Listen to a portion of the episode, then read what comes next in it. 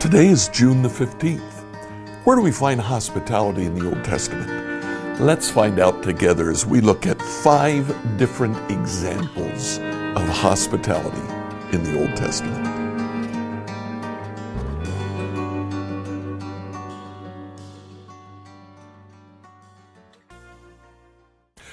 As we open the pages of the Old Testament, the very first example of hospitality that we're introduced to occurs in Genesis chapter 1. God created a garden. That's explained in much more detail in Genesis chapter 2. But he invites Adam and Eve into his own garden. He invites them there where they find shelter and they find food. Um, it would be easy to overlook, but we should not overlook the fact that hospitality begins with God. We practice hospitality because He practiced it first with us. Second time that we see hospitality, we come to Genesis chapter 18. Abraham is sitting under an oak tree in Mamre and while he is there, he sees three strangers come, and they're identified as men who come, but they're strangers. He doesn't know them. Abraham runs to them, he bows low. Verse 3 My Lord, he said, if it pleases you, stop here for a while. Rest in the shade of this tree while water is brought to wash your feet. Since you're honored, you've honored your servant with this visit. Let me prepare some food to refresh you before you continue on your journey.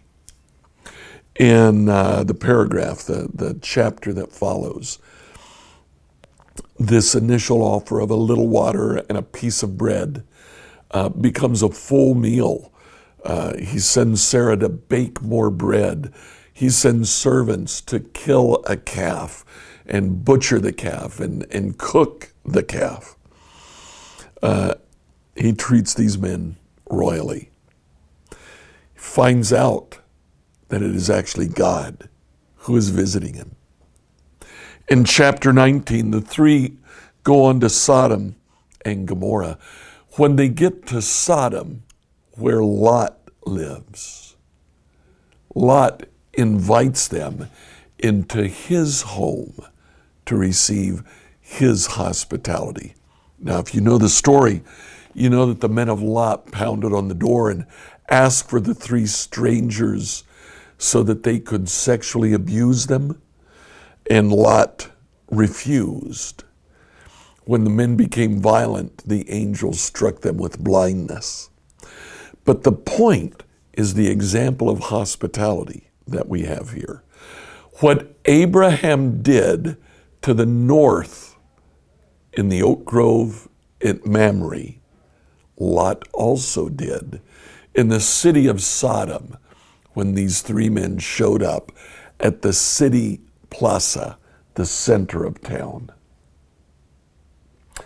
Joshua chapter 2 is another example of hospitality. Again, it would be easy to overlook it because of what takes place there.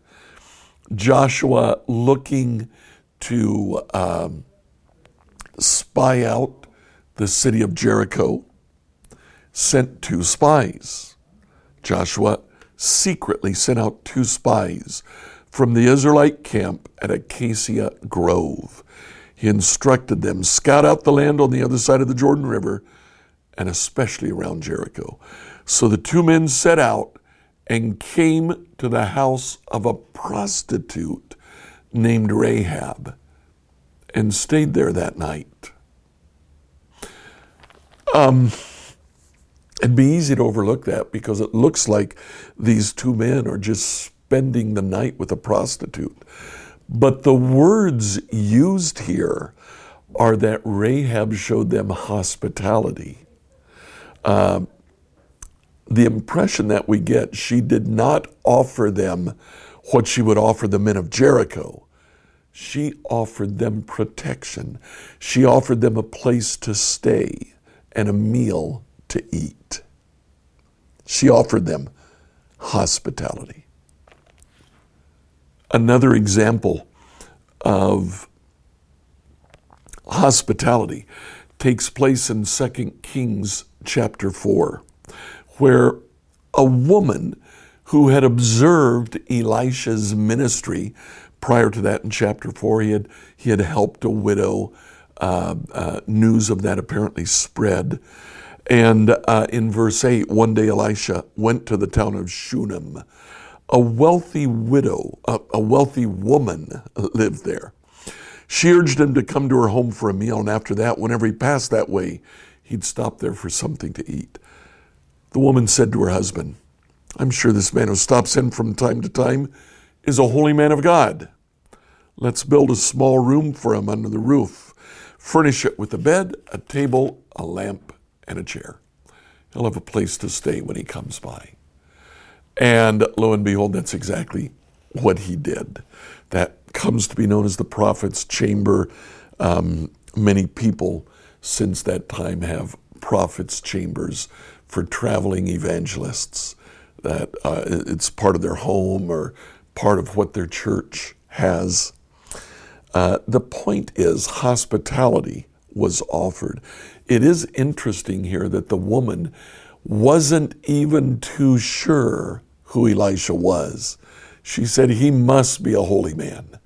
So while she had heard of some of the things that he had done, she really didn't know that much about him. She was offering kindness to a stranger.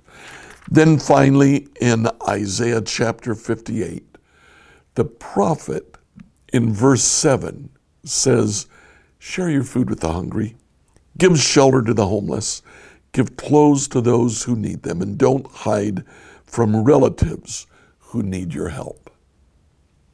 Show kindness to the vulnerable among you. Now, we learn several things uh, through these different uh, uh, illustrations of hospitality in the Old Testament.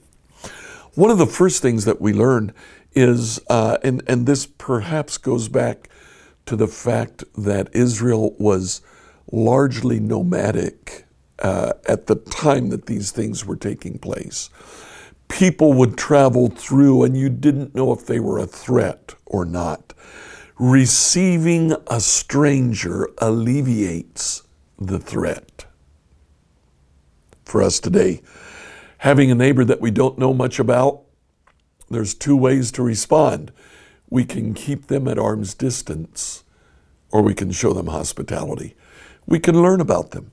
It alleviates the threat that there might be. Secondly, receiving a stranger shows solidarity with the stranger. Now, that's what happened in Rahab's case. The spies came into uh, Jericho. She received them into her house. She actually hid them from city officials who were looking for them, and then said to them before they left, I know God is going to give you this city. Protect me and my family. And they said, If you hang this red cord in your window, you'll be protected. She did. She was. And she ends up in the genealogy of Jesus in the New Testament. Thirdly, we show hospitality because God first showed us hospitality. We learned that in the Garden of Eden, but it's true throughout our life as well. So today, as we wrap up, I'd just like you to think about the different ways that God has shown you hospitality. What are some of those ways? Thank Him for that today. Please like, follow, and subscribe to this devotional. Send your questions to us at questions at becomehope.com. Tomorrow, we'll look at examples of hospitality in the New Testament.